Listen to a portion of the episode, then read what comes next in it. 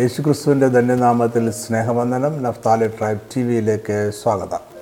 യോഹനാന്റെ സുവിശേഷം പതിനഞ്ചാം അധ്യായത്തിന്റെ ഒന്നു മുതൽ ആറ് വരെയുള്ള വാക്യങ്ങൾ വളരെ പ്രശസ്തമാണ്.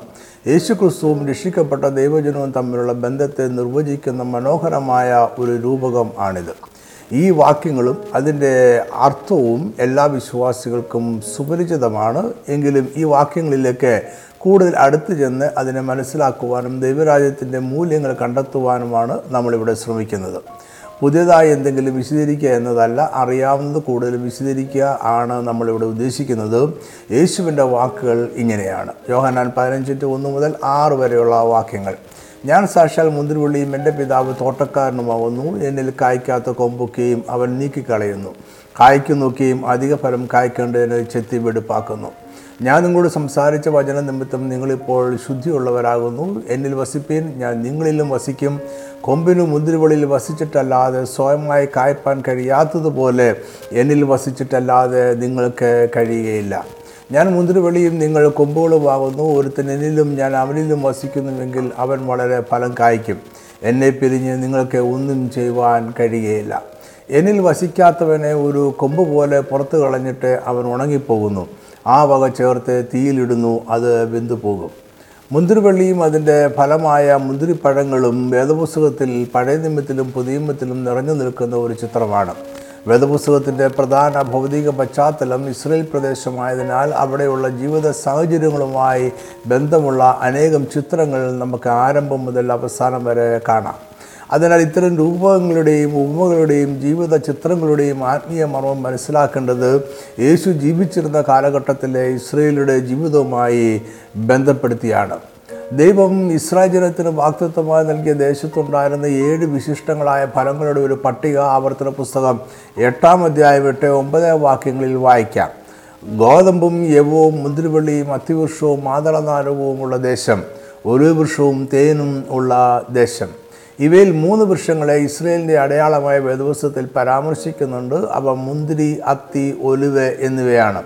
ഇവ മൂന്നും ഇസ്രായേൽ ദേശത്തിന്റെ സമൃദ്ധിയെ സൂചിപ്പിക്കുന്നു. മുന്തിരി ഇസ്രായേലിന്റെ ആത്മീയ ജീവിതത്തിന്റെയും അത്തിവൃക്ഷം ഇസ്രയേൽ എന്ന രാജ്യത്തിന്റെയും ഒലിവൃക്ഷം യഹൂദ മതത്തിന്റെയും അടയാളമാണ്. മോശെ കനാദേശം ഉറ്റുനോക്കുവാൻ അയച്ച പ്രഭുക്കന്മാർ തിരികെ വന്നപ്പോൾ അവർ മുന്തിരിവള്ളി കുലയോടെ പറിച്ചെടുത്തുകൊണ്ട് വന്നു എന്ന് സംഖ്യാപുസ്തകം പതിമൂന്നിന്റെ ഇരുപത്തി മൂന്നിൽ പറയുന്നുണ്ട്. അവർ പറിച്ചെടുത്ത മുന്തിരിക്കുലയുടെ ഭാരം നിമിത്തം അതിലൊരു കമ്പിൽ കെട്ടി രണ്ടുപേർ ചുമന്നുകൊണ്ട് വന്നു എന്നാണ് അവിടെ രേഖപ്പെടുത്തിയിരിക്കുന്നത്. ഇത് പഴയ നിയമ ഇസ്രയേലിന്റെ വാക്തത്വ ദേശത്തിന്റെ സമൃദ്ധിയും പുതിയ ഇസ്രയേലിന്റെ ആത്മീയ ജീവിതത്തിന്റെ ഫലസമ്പുഷ്ടതയുമാണ് കാണിക്കുന്നത്. അതായത് മുന്തിരി ഇസ്രാജനത്തിന്റെ ആത്മീയ ജീവിതത്തിന്റെ അടയാളമാണ് യേശുക്രിസ്തു അതേ രൂപം ഉപയോഗിക്കുമ്പോൾ അത് പുതിയ വിശ്വാസിയുടെ ആത്മീയ ജീവിതത്തിന്റെ അടയാളമായി മാറുന്നു. അതിനാൽ യേശുക്രിസ്തു യോഹനാൻ പതിനഞ്ചിൽ പറയുന്നത് നമ്മുടെ ആത്മീയ ജീവിതത്തെക്കുറിച്ചാണ്. യേശുക്രിസ്തു നമ്മളും തമ്മിലുള്ള ആത്മീയ ബന്ധം എന്താണ്? അതെങ്ങനെയായിരിക്കണം ഈ ആത്മീയ ബന്ധത്തിൽ നിന്നും എന്താണ് പ്രതീക്ഷിക്കുന്നത്? ബന്ധത്തിൽ വീഴ്ച സംഭവിച്ചാൽ നമുക്കെന്ത് സംഭവിക്കും? എന്നെല്ലാമാണ് യേശു ഇവിടെ പറയുന്നത്. യോഹനാൻ പതിനഞ്ചാം അധ്യായം ആരംഭിക്കുന്നത് ഞാൻ സാക്ഷാൽ മുന്തിരിവള്ളിയും എന്റെ പിതാവ് തോട്ടക്കാരനുമാകുന്നു എന്ന യേശുവിന്റെ പ്രസ്താവനയോടെയാണ്. ഇവിടെ തോട്ടക്കാരൻ എന്നത് തോട്ടത്തിന്റെ ഉടമസ്ഥനാകുവാനാണ് സാധ്യത. തോട്ടത്തിന്റെ പരിപാലകരെക്കുറിച്ച് പ്രത്യേകം പറയുന്നില്ല. അതിനാൽ ഉടമസ്ഥൻ തന്നെയായിരിക്കാം ഇവിടെ പരിപാലകനും. എന്നാൽ ഉടമസ്ഥനും തോട്ടം സൂക്ഷിപ്പുകാരും രണ്ട് വ്യക്തികളായി ചിത്രീകരിക്കുന്ന ചില ഉപമകളും ഉണ്ട്. അവിടെ യേശു വിനിമയം ചെയ്യുന്ന മർമ്മം വ്യത്യസ്തമാണ്. അതായത് യോഹൻലാലിന്റെ പ്രസ്താവനയിൽ മുന്തിരിത്തോട്ടത്തിന്റെ ഉടമസ്ഥൻ യേശു അല്ല ഉടമസ്ഥൻ പിതാവായ ദൈവമാണ്. മുന്തിരിവള്ളിയും കൊമ്പുകളും തോട്ടത്തിന്റെ ഉടമ ഉടമസ്ഥന്റേതാണ് അത് തോട്ടത്തിന്റെ ഉടമസ്ഥന്റെ സർവാധികാരത്തിന് കീഴിലാണ്. ഇവിടെ യേശു തന്നെ തന്നെ പിതാവായ ദൈവത്തിന്റെ സർവാധികാരത്തിന് ഏൽപ്പിച്ചു കൊടുക്കുകയാണ്. പിതാവിന്റെ തോട്ടത്തിലെ മുന്തിരിവള്ളി മാത്രമായി അവൻ നിൽക്കുന്നു. അതായത് കൊമ്പുകൾക്ക് ജീവൻ നൽകുവാനായി ജനിച്ചവനാണ് യേശു എന്ന് അവൻ ഏറ്റു പറയുകയാണ് ഇവിടെ യേശു ഒരു ഉപമ പറയുകയല്ല. അവൻ കേൾക്ക് കേൾവിക്കാർക്ക് പരിചിതമായ ഒരു ചിത്രം എടുത്ത് കാണിച്ച് ഒരു ആത്മീയ മർമ്മം വിശദീകരിക്കുകയാണ്. ഇതിനെ രൂപകം എന്നാണ് വിളിക്കുന്നത്. യേശുവും വിശ്വാസികളും തമ്മിലുള്ള ആത്മീയ ബന്ധത്തെയാണ് ഈ രൂപകം വിശദീകരിക്കുന്നത്.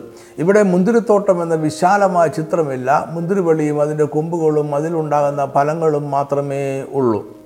ഇത്രയും ആമുഖമായി ചിന്തിച്ചതിന് ശേഷം ഒന്നാമത്തെ വാക്യം ഒന്നുകൂടി വായിച്ചുകൊണ്ട് നമുക്ക് പഠനം ആരംഭിക്കാം. യേശു പറഞ്ഞു ഞാൻ സാക്ഷാൽ മുന്തിരിവെളിയും എന്റെ പിതാവ് തോട്ടക്കാരനും ആകുന്നു. ഈ വാക്യത്തിൽ യേശു പറയുന്നത് തോട്ടം അവന്റേതല്ല പിതാവിന്റേതാണ് എന്നാണ്. ഇതിൽ നമ്മുടെ ലക്ഷ്യവുമായി ബന്ധപ്പെട്ട ഒരു ആത്മീയ മർമ്മം ഉണ്ട്. യോഹനാൻ പത്താം അധ്യായത്തിൽ യേശു ഇടയന്റെയും ആടുകളുടെയും ചിത്രത്തിലൂടെ അവനും നമ്മളും തമ്മിലുള്ള ബന്ധം വിശദീകരിക്കുന്നുണ്ട്.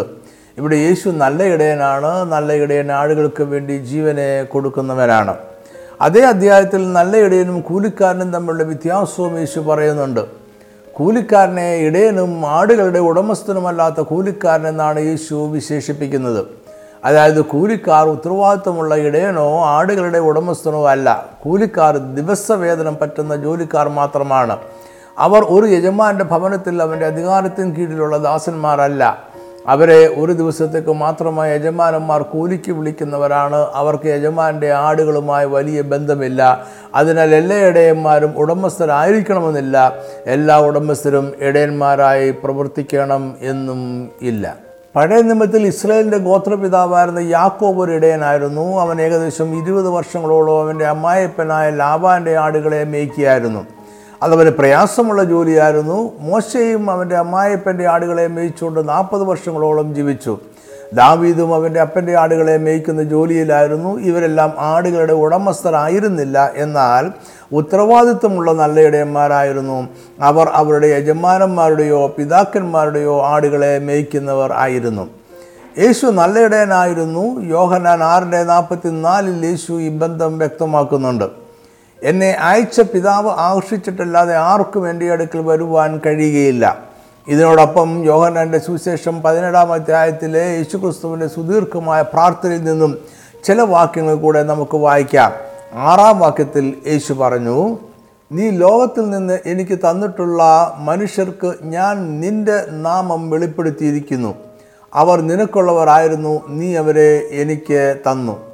ഒമ്പതാം വാക്യം നീ എനിക്ക് തന്നിട്ടുള്ളവർ നിനക്കുള്ളവർ ആകൊണ്ട് അവർക്ക് വേണ്ടി എത്ര ഞാൻ അപേക്ഷിക്കുന്നത്. പത്താം വാക്യം എന്റേത് എല്ലാം നിന്റേതും നിന്റേത് എന്റേതും ആകുന്നു.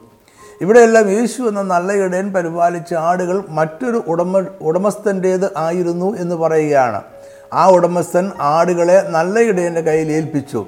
പിതാവാണ് യേശുവിൽ വിശ്വസിച്ച എല്ലാവരെയും അവന്റെ പക്കൽ പരിപാലനത്തിനായി ഏൽപ്പിച്ചത്. മനുഷ്യരെ യേശുവിങ്കിലേക്ക് ആകർഷിച്ചത് പിതാവായ ദൈവമാണ്. അതിനാൽ സകലരും പിതാവിന്റേതാണ്. നല്ല ഇടയനോ ആടുകൾക്ക് വേണ്ടി തന്റെ ജീവനെ നൽകി അവരെ ശത്രുക്കളുടെ കയ്യിൽ നിന്ന് വിടുവിച്ച് സംരക്ഷിക്കുന്നു. ഈ സൂക്ഷിപ്പിനെക്കുറിച്ച് യോഹന്നാൻ പതിനേഴിന്റെ പന്ത്രണ്ടിൽ യേശു പറയുന്നുണ്ട് ഞാൻ അവരെ നീ എനിക്ക് തന്നിരിക്കുന്ന നിന്റെ നാമത്തിൽ കാത്തുകൊണ്ടിരുന്നു. ഞാൻ അവരെ സൂക്ഷിച്ചു. ഈ വാക്യത്തിന്റെ അർത്ഥം പിതാവായ ദൈവവും യേശുവും രണ്ട് വ്യക്തികളാണ് എന്നല്ല. ഇതേ അധ്യായത്തിൽ പതിനൊന്നാം വാക്യത്തിൽ യേശു പറഞ്ഞു പരിശുദ്ധ പിതാവേ അവർ നമ്മെപ്പോലെ ഒന്നാകേണ്ടതിന് നീ എനിക്ക് തന്നിരിക്കുന്ന നിന്റെ നാമത്തിൽ അവരെ കാത്തുകൊള്ളണമേ. പിതാവും പുത്രനും ഒന്നാണ് എന്ന് യേശു വ്യക്തമാക്കുകയാണ്. ഒന്ന് എന്ന് പറയുവാൻ ഇവിടെ ഉപയോഗിച്ചിരിക്കുന്ന ഗ്രീക്ക് വാക്കിന്റെ അർത്ഥം ഒന്ന് എന്ന സംഖ്യയാണ്. ഏകം എന്ന അർത്ഥമല്ല. യേശുവും പിതാവും ഒന്നാണ് അവർ രണ്ടുപേർ അല്ല. യോഹനാൻ ആറിന്റെ നാൽപ്പത്തിനാലിൽ നിന്നും നമ്മൾ വായിച്ച വാക്യം ഒന്നുകൂടി എടുത്തു പറയട്ടെ. എന്നെ അയച്ച പിതാവ് ആകർഷിച്ചിട്ടല്ലാതെ ആർക്കു വേണ്ടി അടുക്കൽ വരുവാൻ കഴിയുകയില്ല. അതായത് യേശുവിനെ രക്ഷിതാവെന്ന് വിശ്വസിച്ച് സ്വീകരിച്ചിരിക്കുന്നവരെല്ലാം പിതാവായ ദൈവം യേശുവിങ്കിലേക്ക് ആകർഷിച്ചതാണ്. പിതാവ് ആകർഷിക്കാതെ ആർക്കും സ്വന്തം തിരഞ്ഞെടുപ്പിനാൽ യേശുവിൽ വിശ്വസിക്കുവാൻ സാധ്യമല്ല.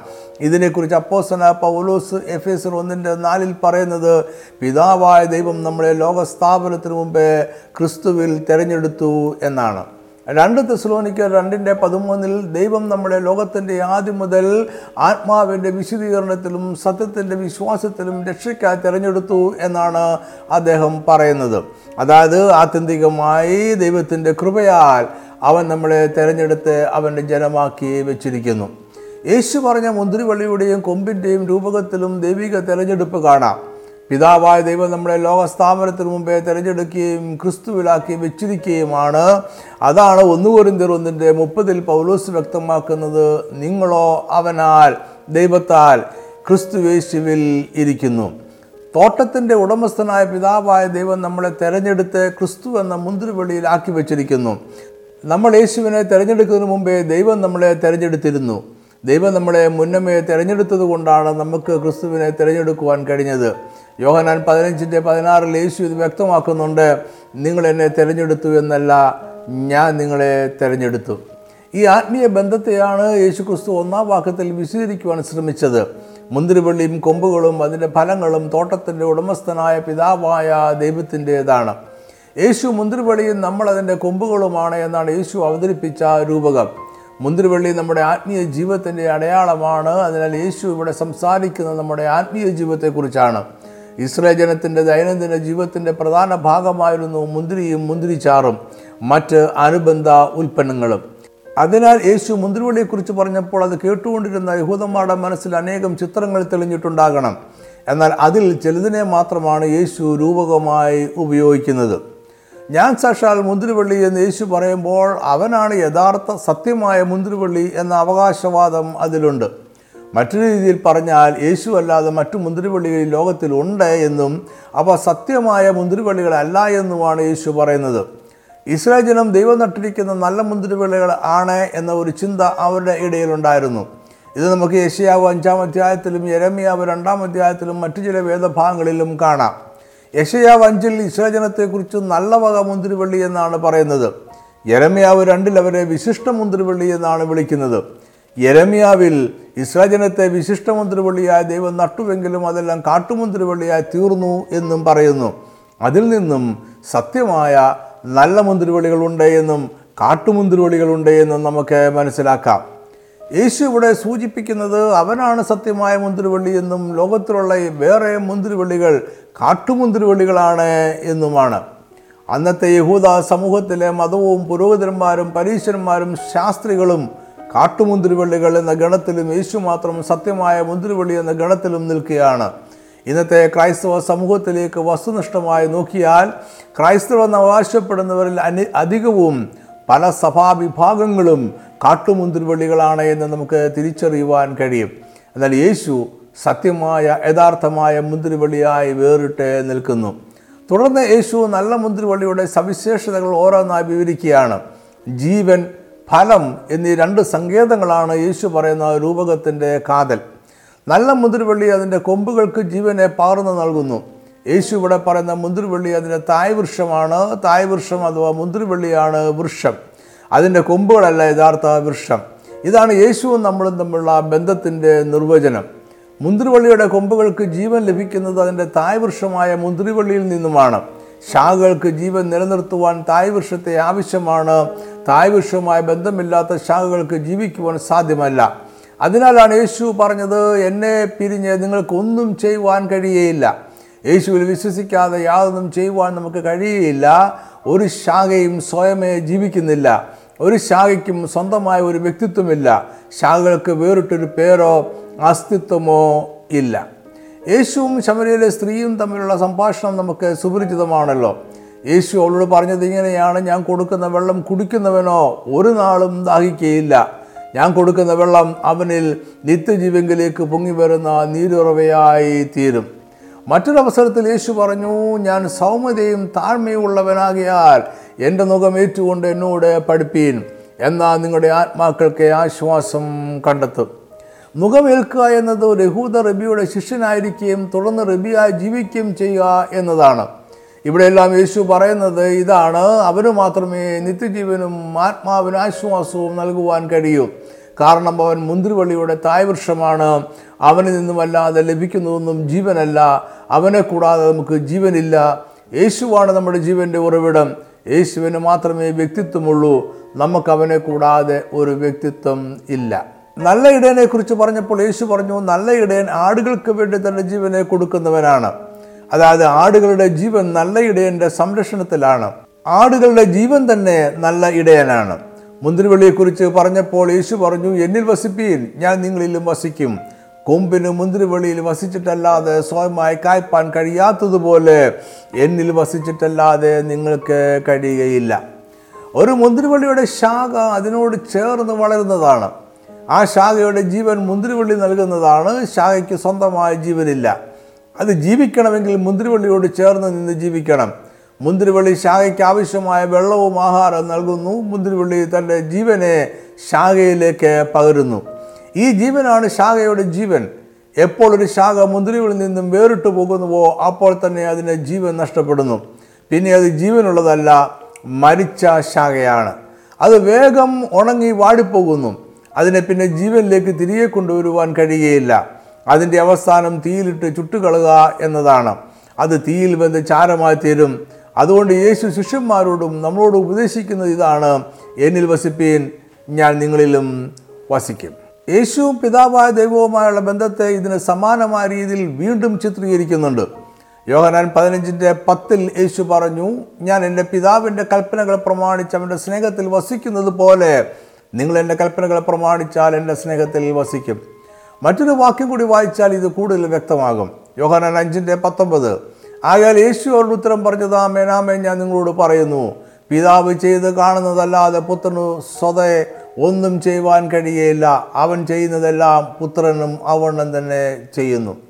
അതായത് യേശു പിതാവ് ഒന്നാണ് പിതാവ് ചെയ്യുന്നത് അവൻ ചെയ്യുന്നു പിതാവ് പറയുന്നത് യേശുവും പറയുന്നു. യേശു പിതാവിന്റെ ഹിതമാണ് നിവർത്തിക്കുന്നത്. അവന് സ്വതവേ ഒരു ചിന്തയോ പ്രവൃത്തിയോ ഇല്ല. ശാഖകൾ ചെറുതായിരുന്നാലും വലുതായാലും അതിന്റെ തായ്വൃക്ഷത്തോട് ചേർന്ന് നിൽക്കുന്നില്ല എങ്കിൽ അത് ജീവൻ ഇല്ലാത്തതായി തീരും. അതിന് ഇളപ്പമായാലും പ്രായമേറിയാലും തായ്വൃക്ഷമില്ലാതെ അതിന് നിലനിൽപ്പില്ല. വൃക്ഷം വളരുക എന്നാൽ അതിന്റെ ശാഖകൾ വളരുക എന്നതാണ്. ശാഖകൾ എണ്ണത്തിൽ കൂടുന്നതും അത് വളർന്ന് പന്തലിക്കുന്നതും അതിൽ നിന്നും പുതിയ ശാഖകൾ ഉണ്ടാകുന്നതും അത് പിന്നെയും വളരുന്നതും വീണ്ടും പുതിയ ശാഖകളെ പുറപ്പെടുവിക്കുന്നതുമാണ് വൃക്ഷത്തിന്റെ വളർച്ച. യഥാർത്ഥത്തിൽ വൃക്ഷം വളർന്ന് പന്തലിക്കുന്നില്ല വൃക്ഷം വളർന്ന് പരക്കുന്നില്ല. വൃക്ഷം ശാഖകളെ മാത്രമേ പുറപ്പെടുവിക്കുന്നുള്ളൂ. ഉപശാഖകൾ ശാഖകളിൽ നിന്നുമാണ് പുറപ്പെടുന്നത്. അവ ആദ്യത്തെ ശാഖകളുടെ വളർച്ചയുടെ ലക്ഷണങ്ങളാണ്. എല്ലാത്തിനും ജീവൻ നൽകുന്നത് തായ് വൃക്ഷവും. ജീവൻ നൽകിക്കൊണ്ട് വൃക്ഷം ഉറച്ചു നിൽക്കുമ്പോൾ ശാഖകൾ വളരുകയും ഉപശാഖകളെ പുറപ്പെടുവിച്ചുകൊണ്ട് പരക്കുകയും ചെയ്യുന്നു. എന്നാൽ ശാഖൽ വളർന്ന് പന്തലിക്കുമ്പോൾ എല്ലാം സ്വന്തം കഴിവുകൊണ്ടാണ് എന്നും താൻ സ്വതന്ത്രനായി എന്നും ചിന്തിക്കരുത്. തായ്വൃക്ഷം ഉറപ്പോടെ നിൽക്കുന്നതിനാലും അത് ആവശ്യമായ ജീവൻ നൽകുന്നതിനാലുമാണ് ശാഖൽ വളരുന്നതും വിശാലമാകുന്നതും. ഒന്നും നമ്മുടെ ആരുടെയും ശക്തി കൊണ്ടും ബലം കൊണ്ടും കഴിവുകൊണ്ടും അല്ല. സകലതും ദൈവത്തിന്റെ കൃപയാലും യേശുവിന്റെ ജീവനാലുമാണ് എന്ന് നമ്മൾ മറന്നു പോകരുത് യേശുവുമായുള്ള ആത്മീയ ബന്ധം നഷ്ടപ്പെട്ടാൽ നമ്മൾ ജീവനില്ലാത്തവരായിത്തീരും. അതിനെ തീയിലിട്ട് ചുട്ട് ചാരമാക്കി കളയുവാനേ ഉപകരിക്കും. ഈ അവസരത്തിൽ എബ്രായർക്കുള്ള ലേഖനത്തിലെ ചില വാക്യങ്ങൾ ഓർമ്മയിൽ വരുന്നു. എബ്രായർ ആറിന്റെ നാല് മുതൽ ആറ് വരെയുള്ള വാക്യങ്ങൾ. ഒരിക്കൽ പ്രകാശനം ലഭിച്ചിട്ട് സ്വർഗീയദാനം ആസ്വദിക്കുകയും പരിശുദ്ധാത്മാവിനെ പ്രാപിക്കുകയും ദൈവത്തിന്റെ നല്ല വചനവും വരുവാനുള്ള ലോകത്തിന്റെ ശക്തിയും ആസ്വദിക്കുകയും ചെയ്തവർ പിന്മാറിപ്പോയാൽ തങ്ങൾക്ക് തന്നെ ദൈവപുത്രനെ വീണ്ടും ക്രൂശിക്കുന്നവരും അവന് ലോകാപവാദം വരുത്തുന്നവരും ആകെ കൊണ്ട് അവരെ പിന്നെയും മാനസാന്തരത്തിലേക്ക് പുതുക്കുവാൻ കഴിവുള്ളതല്ല. യേശുവുമായി ഒരിക്കൽ സ്ഥാപിച്ച രക്ഷയാനുള്ള ബന്ധത്തിൽ നിന്നും വേർപെട്ടു പോയാൽ അങ്ങനെയുള്ളവരെ തിരികെ രക്ഷയുടെ അനുഭവത്തിലേക്ക് കൊണ്ടുവരുവാൻ പ്രയാസമാണ് എന്നാണ് എബ്രാർക്കുള്ള ലേഖന രചയിതാവിന്റെ അഭിപ്രായം. വിശ്വാസത്തിൽ നിന്നും പിന്മാറിപ്പോയവരെ പുനഃസ്ഥാപിക്കുവാൻ അസാധ്യമാണ് എന്നിവിടെ പറയുന്നില്ല എങ്കിലും മാനസാന്തരത്തിലേക്ക് പുതുക്കുവാൻ കഴിവുള്ളതല്ല എന്ന ധ്വനിയാണ് ഇവിടെ ഉള്ളത്. യേശു എന്ന നല്ല മുന്തിരിവള്ളിൽ നിന്നും വേർപെട്ടു പോയാൽ ജീവനില്ല എന്ന ചിന്ത ഇവിടെയും കാണാം. ഒരുപക്ഷെ അവരെ തിരികെ കൊണ്ടുവരുവാൻ അസാധ്യമോ പ്രയാസമോ ആകാം. നമ്മൾ മുമ്പ് പറഞ്ഞതുപോലെ മുന്തിരിവള്ളി ഇസ്രയേലിന്റെ ആത്മീയ ജീവിതത്തിന്റെ പ്രതീകമാണ്. അതിനാൽ യേശു ഇവിടെ സംസാരിക്കുന്നത് ദൈവജനത്തിന്റെ ആത്മീയ ജീവിതത്തെക്കുറിച്ചാണ്. അവൻ വാഗ്ദത്വം ചെയ്ത ജീവനും അതിനാൽ വളർന്ന ശാഖകളും ആത്മീയ ജീവിതവുമായി ബന്ധമുള്ളതാണ്. ഭൗതിക വസ്തുക്കളുടെയും ധനസമാഹരണങ്ങളുടെയും വർധനവല്ല യേശുവിലുള്ള വളർച്ച. അത് ആത്മീയ ജീവിതത്തിന്റെ വളർച്ചയാണ്. അതാണ് കൊമ്പ് മുന്തിരിവള്ളിയോട് ചേർന്ന് നിൽക്കുന്നു എന്നതിന്റെ തെളിവ്. ആത്മീയ ജീവിതമാണ് നമ്മൾ യേശുവിൽ നിലനിൽക്കുന്നു എന്നതിന്റെ തെളിവ്. ഇത് വർത്തമാന കാലത്തിലെ സഭയുമായി താരതമ്യം ചെയ്താൽ ഇന്നത്തെ സഭയും വിശ്വാസികളും നല്ല മുന്തിരിവള്ളിയോട് ചേർന്ന് നിൽക്കുന്നുവോ എന്ന് നമുക്ക് സംശയം തോന്നും. ചില ക്രൈസ്തവ സഭാ വിഭാഗങ്ങളും വിശ്വാസികളും തായ്വൃക്ഷമായ യേശുക്രിസ്തുവുമായുള്ള ബന്ധം നഷ്ടപ്പെട്ടവരായി തീർന്നിരിക്കുന്നു. അവർ ജീവനില്ലാതെ ഉണങ്ങി ക്രൈസ്തവ സമൂഹത്തിന് ഭാരമായി കിടക്കുന്നു. ഇനി അതിനെ തീയിലിട്ട് കത്തിച്ചു കളയുവാൻ മാത്രമേ ഉപകരിക്കൂ. ചില സഭാവിഭാഗങ്ങളും ശുശ്രൂഷകന്മാരും സുവിശേഷ പ്രവർത്തകരും ക്രിസ്തീയ വിശ്വാസികളും അവർ യേശു ക്രിസ്തു എന്ന മുന്തിരിവള്ളിയുടെ കൊമ്പുകളാണ് എന്ന് മറക്കുന്നു. ശാഖകൾ സ്വതന്ത്രമാണ് എന്ന മട്ടിൽ അവർ പ്രവർത്തിക്കുന്നു. അവർ തായ് വൃക്ഷമാകുന്ന യേശുവിൽ നിന്നും ജീവൻ എടുക്കുന്നില്ല. അതിനാൽ തന്നെ തായ് വൃക്ഷത്തിന്റെ ആത്മീയ ജീവൻ അവയ്ക്ക് ഇല്ല. ശാഖകളും ഇലകളും ധാരാളമുണ്ടെങ്കിലും ഉണങ്ങിയ ശിഖരങ്ങൾ മാത്രമായി സഭകളും വിശ്വാസികളും മാറിയിരിക്കുകയാണ്. അവർ നല്ല മുന്തിരിവള്ളിയെ ഉപേക്ഷിച്ച് കളഞ്ഞു. ക്രിസ്തു ഒഴികെ മറ്റെല്ലാം ഇന്നത്തെ അനേകം വിശ്വാസികൾക്കും സഭകൾക്കും ഉണ്ട്. യേശുക്രിസ്തു അവർ പേരിൽ മാത്രമായി ഒതുങ്ങുന്നു. എല്ലാം അവന്റെ പേരിലാണ്. എന്നാൽ ക്രിസ്തുവുമായുള്ള ബന്ധത്തിൽ അല്ല. പഴയ നിയമത്തിൽ ഇസ്രജനത്തെക്കുറിച്ച് പ്രവാചകനായി എരമയാവ് പറഞ്ഞ ഒരു അരുളപ്പാട് ഇന്നത്തെ ഭൂരിപക്ഷം ക്രിസ്തീയ വിശ്വാസികൾക്കും പല സഭാവിഭാഗങ്ങൾക്കും യോജിക്കുന്നതാണ് എന്ന് തോന്നുന്നു. എരമയാവ് രണ്ടിന്റെ പതിമൂന്ന് എന്റെ ജനം രണ്ട് ദോഷം ചെയ്തിരിക്കുന്നു. അവർ ജീവജലത്തിന്റെ ഉറവയായ എന്നെ ഉപേക്ഷിച്ച് വെള്ളമില്ലാത്ത കിണറുകളെ പൊട്ടക്കിണറുകളെ തന്നെ കുഴിച്ചിരിക്കുന്നു. അതുകൊണ്ട് പ്രവാചകർ ഉപദേശിക്കുകയാണ് വിശ്വാസത്യാഗികളായ മക്കളെ മടങ്ങി വരുവീൻ. ഞാൻ നിങ്ങളുടെ വിശ്വാസത്യാഗം മാറ്റിത്തരാം. യോഹനാൻ പതിനഞ്ചിന്റെ നാലഞ്ച് വാക്യങ്ങളിൽ ജീവൻ എന്ന ആശയത്തിന് ശേഷം യേശു ക്രിസ്തു മുന്തിരിവള്ളിയുടെ ഫലം എന്ന ചിന്തയിലേക്ക് പോകുന്നു. ഇത് വളരെ പ്രധാനപ്പെട്ട ചിന്തയാണ്. ഇവിടെ രണ്ട് കാര്യങ്ങളാണ് യേശു പറയുന്നത്. ഒന്ന് മുന്തിരിവള്ളിയോട് ചേർന്ന് നിൽക്കുന്ന ശാഖകൾ വളരെ ഫലം കായ്ക്കുന്നു.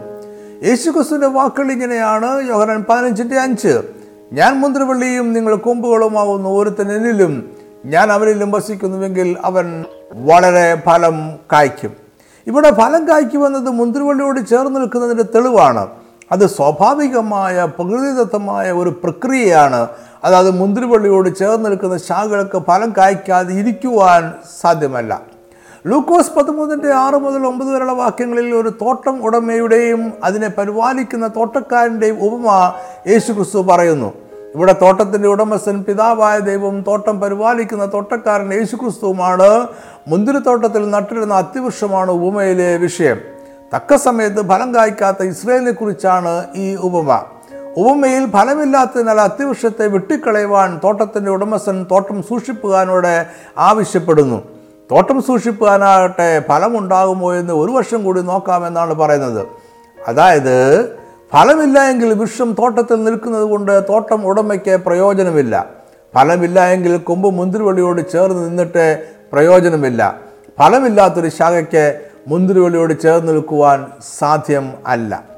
യേശു ഇത് തുടർന്ന് വിശദീകരിക്കുന്നുണ്ട്. നിങ്ങൾ വളരെ ഫലം കായ്ക്കുന്നതിനാൽ എന്റെ പിതാവ് മഹത്വപ്പെടുന്നു. അങ്ങനെ നിങ്ങൾ എന്റെ ശിഷ്യന്മാർ ആകും. ഫലം കായ്ക്കുമ്പോൾ തോട്ടത്തിന്റെ ഉടമസ്ഥനായ പിതാവായ ദൈവം മഹത്വപ്പെടുന്നു. അങ്ങനെയുള്ളവരാണ് യേശു ക്രിസ്തുവിന് ശിഷ്യന്മാർ. ഫലമില്ലാത്ത ശാഖകളെ മുന്തിരിവള്ളിയുടെ യഥാർത്ഥ ശാഖകളായി കണക്കാക്കുന്നില്ല എന്ന് പതിനാറാം വാക്യത്തിൽ യേശു ഉറപ്പിച്ച് പറയുന്നു. നിങ്ങൾ പോയി ഫലം കായ്ക്കേണ്ടതിന് നിങ്ങളുടെ ഫലം നിലനിൽക്കേണ്ടതിനും നിങ്ങളെ ആക്കി വെച്ചിരിക്കുന്നു. യേശുവിന് ശിഷ്യന്മാർ ഫലം കായ്ക്കണമെന്നും അത് നിലനിൽക്കുന്ന ഫലമായിരിക്കണമെന്നും യേശു പറയുന്നു.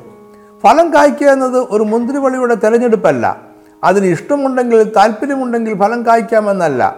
ഫലം കായ്ക്കുക എന്നതാണ് അതിനെ മുന്തിരിവള്ളിയോട് ചേർത്ത് നിർത്തുന്നതിന്റെ ഉദ്ദേശം. ഫലം നിന്നും കൊമ്പുകൾക്ക് ഒഴിഞ്ഞു മാറി നിൽക്കുവാൻ സാധ്യമല്ല. നമ്മൾക്ക് യേശുക്രിസ്തു എന്ന മുന്തിരിവള്ളി ജീവൻ നൽകിയതും നമ്മളെ അവനോട് ചേർത്ത് നിർത്തിയതും നമ്മൾ പിതാവായ ദൈവത്തിന് വേണ്ടി ഫലം പുറപ്പെടുവിക്കുവാനാണ്.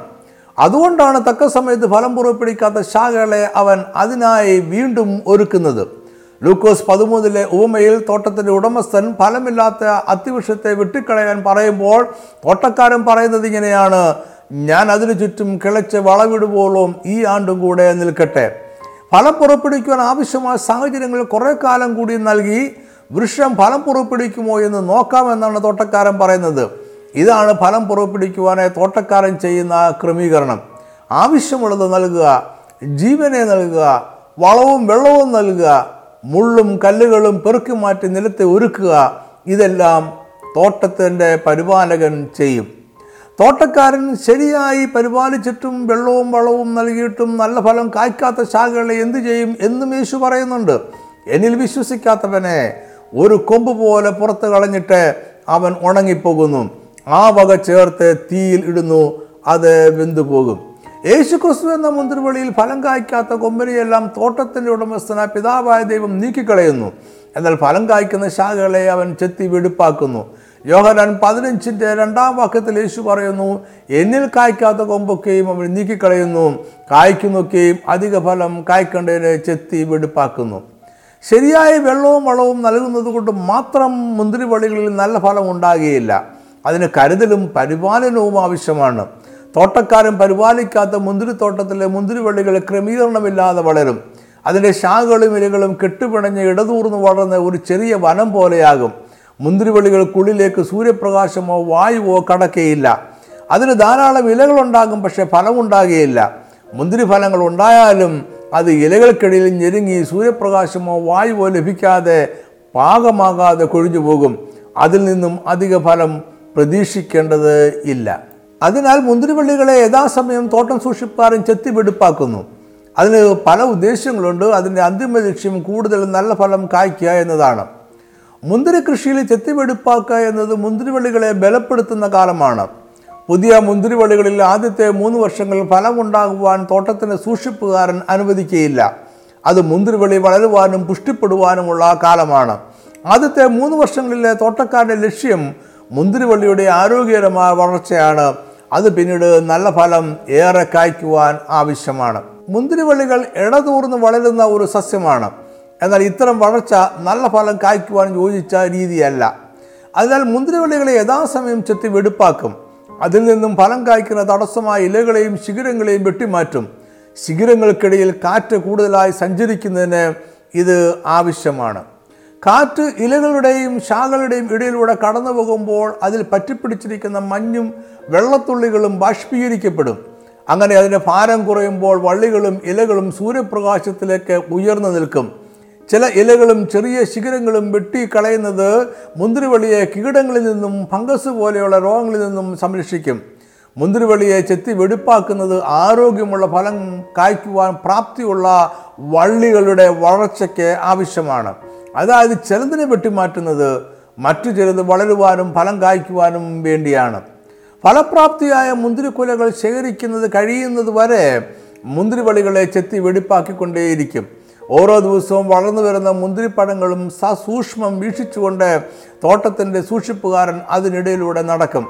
ആവശ്യത്തിലധികം ഇലകൾ വളർന്ന് തിങ്ങിയാൽ തോട്ടക്കാരൻ അതിനെ വെട്ടിമാറ്റും. ഇലകൾ വളർന്നു വരുന്ന മുന്തിരിപ്പഴങ്ങളെ സൂര്യനിൽ നിന്നും മറച്ചു വെക്കുന്നതായി കണ്ടാലും അതിനെ ഉടൻ തന്നെ വെട്ടിമാറ്റും. തോട്ടക്കാരൻ മുന്തിരിവള്ളിയെ ചെത്തി വെളുപ്പാക്കുന്നത് അതിനെ ശിക്ഷിക്കുവാനല്ല. അതൊരു പാപത്തിന്റെ ശിക്ഷയായോ അനന്തരഫലമോ അല്ല. ചെത്തി വെളുപ്പാക്കുന്നത് കൂടുതൽ നല്ല ഫലം പുറപ്പെടുവിക്കുവാനാണ്. നമ്മൾ ഏറെ ഫലം പുറപ്പെടുവിക്കുന്നത് പിതാവായ ദൈവം മൗത്തപ്പെടുവാൻ വേണ്ടിയും നമ്മൾ യേശുവിന്റെ ശിഷ്യന്മാരാണ് എന്ന് വെളിപ്പെടുവാൻ വേണ്ടിയും ആണ്. ഒരു ആത്മീയ മമ്മം കൂടെ ചിന്തിച്ചിട്ട് നമുക്ക് ഈ സന്ദേശം അവസാനിപ്പിക്കാം. കൊമ്പുകളിലാണ് മുന്തിരിപ്പഴങ്ങൾ കായ്ക്കുന്നത്. തായ് വൃക്ഷത്തിലല്ല. എന്നാൽ ഫലം ഒരിക്കലും കൊമ്പുകളുടേതല്ല അത് തായ് വൃക്ഷത്തിന്റെതാണ്. ഫലങ്ങൾ ശാഖകളുടേതാകെയില്ല. അതെപ്പോഴും മുന്തിരിവള്ളിയുടേതായിരിക്കും. ഫലം കൊണ്ട് വൃക്ഷത്തെയാണ് തിരിച്ചറിയുന്നത്. ശാഖയല്ല. ഫലം ശാഖയുടെ വ്യക്തിത്വമല്ല. അത് വൃക്ഷത്തിന്റെ സത്വമാണ്. യേശുക്രിസ്തു മറ്റൊരിക്കൽ ഇത് വിശദീകരിച്ചിട്ടുണ്ട്. ലൂക്കോസ് ആറിന്റെ നാൽപ്പത്തി മൂന്ന് നാൽപ്പത്തിനാല് വാക്യങ്ങൾ. ആകാത്ത ഫലം കായ്ക്കുന്ന നല്ല വൃക്ഷമില്ല. നല്ല ഫലം കായ്ക്കുന്ന ആകാത്ത വൃക്ഷവുമില്ല. ഏത് വൃക്ഷത്തെയും ഫലം കൊണ്ട് തിരിച്ചറിയാം. മുള്ളിൽ നിന്ന് അത്തിപ്പഴം ശേഖരിക്കുകയും ഞെരിഞ്ഞിൽ നിന്ന് മുന്തിരിങ്ങ പറിക്കുകയും ചെയ്യുമാറില്ലല്ലോ. യേശുക്രിസ്തു ഇവിടെ പറയുന്നത് ഇതൊക്കെയാണ് ഒരു വൃക്ഷത്തെ അതിന്റെ ഫലം കൊണ്ടാണ് തിരിച്ചറിയുന്നത്. കാരണം ഒരു വൃക്ഷത്തിന് അതിന്റെ ഫലം മാത്രമേ പുറപ്പെടുവിക്കുവാൻ കഴിയുകയുള്ളൂ. അതിന് മറ്റൊരു വൃക്ഷത്തിന്റെ ഫലം പുറപ്പെടുവിക്കാൻ കഴിയുകയില്ല.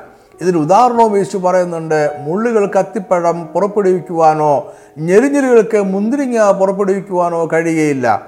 ഓരോന്നും അതത് തരം ഫലം പുറപ്പെടുവിക്കുന്നു. അതിനാൽ വൃക്ഷത്തെ അതിന്റെ ഫലം കൊണ്ട് തിരിച്ചറിയാം. ഇത് മാത്രമല്ല ഇതിന്റെ അർത്ഥം ചില വൃക്ഷങ്ങൾ കാഴ്ചയിൽ ഒരുപോലെ ഇരിക്കും. അതിന്റെ ഫലങ്ങളും കാഴ്ചയിൽ ഒരുപോലെ ഇരിക്കും. അതിന്റെ പേരുകൾ ഒന്ന് തന്നെയായിരിക്കുമോ സാമ്യമുള്ളതായിരിക്കുമോ ചെയ്യും. എന്നാൽ ചിലത് നല്ലതും മറ്റു ചിലത് ഭക്ഷിക്കുവാൻ അയോഗ്യവും ആയിരിക്കും. ഉദാഹരണത്തിന് യശയാവ് അഞ്ചാം അധ്യായത്തിൽ ഒരു തോട്ടക്കാരൻ നല്ല വക മുന്തിരിവള്ളി നട്ടുവെങ്കിലും അത് കായ്ച്ചതും കാട്ടുമുന്തിരിങ്ങയായിരുന്നു എന്ന് പറയുന്നുണ്ട്. യേശുവിനെ കാണുവാനായി സക്കായി കയറിയ അത്തിവൃക്ഷം യഥാർത്ഥ അത്തിവൃക്ഷമായിരുന്നില്ല. അത് അത്തിയും മൾബറിയും തമ്മിലുള്ളൊരു സങ്കരവർഗം വൃക്ഷം ആയിരുന്നു. ആപ്പിളിനും ഭക്ഷ്യയോഗ്യമല്ലാത്ത അനുകരണമുണ്ട്. വൃക്ഷം നല്ലതാണെങ്കിൽ നല്ല ഫലമുണ്ടാകും. വൃക്ഷം തീയതാണെങ്കിൽ അതിന്റെ ഫലം നല്ലതായിരിക്കുകയില്ല അതിനാൽ ഫലം അതിന്റെ വൃക്ഷത്തെ തിരിച്ചറിയുവാൻ സഹായിക്കുന്നു. ഇതിനൊരു മറുവശം കൂടിയുണ്ട്. ഫലം നല്ലതല്ല എങ്കിൽ അതിന്റെ വൃക്ഷം നല്ലതല്ല എന്ന് നമ്മൾ പറയും. നമ്മൾ മുമ്പ് പറഞ്ഞ യശയാവ് അഞ്ചിലെ മുന്തിരിവള്ളി നട്ടപ്പോൾ നല്ലതായിരുന്നു. അതായത് ആരംഭം നല്ലതായിരുന്നു. തോട്ടക്കാരൻ നല്ല മുന്തിരിവള്ളികളെയാണ് നട്ടത്. എന്നാൽ അത് വളർന്ന് വന്ന് ഫലം കായ്ച്ചപ്പോൾ അതെല്ലാം കാട്ടുമുന്തിരിങ്ങ ആയിപ്പോയി. കാട്ടുമുന്തിരിങ്ങ കായ്ക്കുന്ന വൃക്ഷത്തെ ആരും നല്ല മുന്തിരിവള്ളി എന്ന് വിളിക്കാറില്ല. അതിനാൽ അതിനെ തോട്ടക്കാരൻ ആ തോട്ടത്തെ തന്നെ നശിപ്പിക്കുവാൻ തീരുമാനിച്ചു. അവൻ തോട്ടത്തിന്റെ വേലികൾ പൊളിച്ചു കളഞ്ഞു അതിന്റെ മതിലുകൾ ഇടിച്ചു കളഞ്ഞു അതിന്റെ വന്യമൃഗങ്ങൾ ആക്രമിച്ച് തിന്നുകയും മൃഗങ്ങൾ അതിനെ ചവിട്ടിയും മെതിച്ചു കളയുകയും തോട്ടം ശൂന്യമായി തീരുകയും ചെയ്യും. അതിൽ മഴ പെയ്യാതെ ഇരിക്കും അതിൽ മുള്ളും പറക്കാരെയും കിളിർക്കും. മേലിൽ അതിലെ മുന്തിരിവള്ളികളുടെ വള്ളിത്തല മുറിക്കുകയോ അതിനെ ചെത്തി വെടുപ്പാക്കുകയോ ചെയ്യുകയില്ല. കാരണം ഇനി അതുകൊണ്ട് തോട്ടക്കാരന് യാതൊരു പ്രയോജനവുമില്ല. എന്ന് മാത്രമല്ല അത് തോട്ടക്കാരന്റെ സൽപ്പേരിന് കളങ്കമാണ്. ഇന്നത്തെ ക്രൈസ്തവ സഭയുടെ വർത്തമാനകാല അവസ്ഥയുടെ ഒരു നേർചിത്രമാണിത്. ഇന്നത്തെ ചില ക്രൈസ്തവ വിശ്വാസികളും സഭാവിഭാഗങ്ങളും പുറപ്പെടുവിക്കുന്ന ഫലങ്ങൾ യേശുവിന്റെ ഫലങ്ങളല്ല. അതെല്ലാം യേശുവിന്റെ വ്യക്തിത്വത്തെ വികൃതമാക്കുന്നതാണ്. കാട്ടുമുന്തിരിങ്ങ കായ്ക്കുവാൻ തുടങ്ങിയ ക്രൈസ്തവ സമൂഹത്തെ ദൈവം വന്യമൃഗങ്ങൾക്ക് വിട്ടുകൊടുത്തിരിക്കുകയാണ്. അവ സഭയെ ചവിട്ടി മെതിച്ച് തിന്നുകളയുന്നു. യേശു പറഞ്ഞതെല്ലാം ആത്മീയ ജീവിതത്തെക്കുറിച്ചാണ് എന്ന് നമ്മൾ ഓർക്കണം.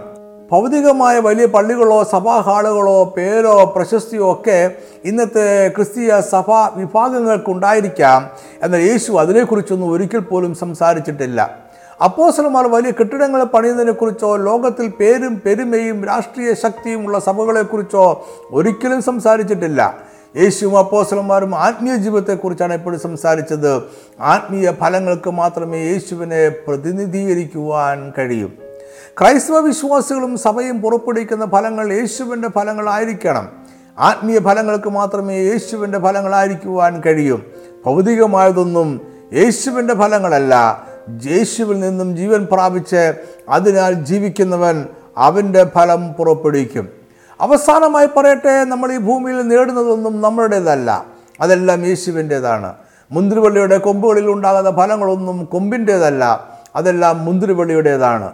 കൊമ്പുകൾ അതിനെ വഹിക്കുന്നു എന്ന് മാത്രം. അതിനാൽ നമ്മൾ ഇന്ന് സമ്പന്നരാണോ? അത് ദൈവത്തിന്റെതാണ്.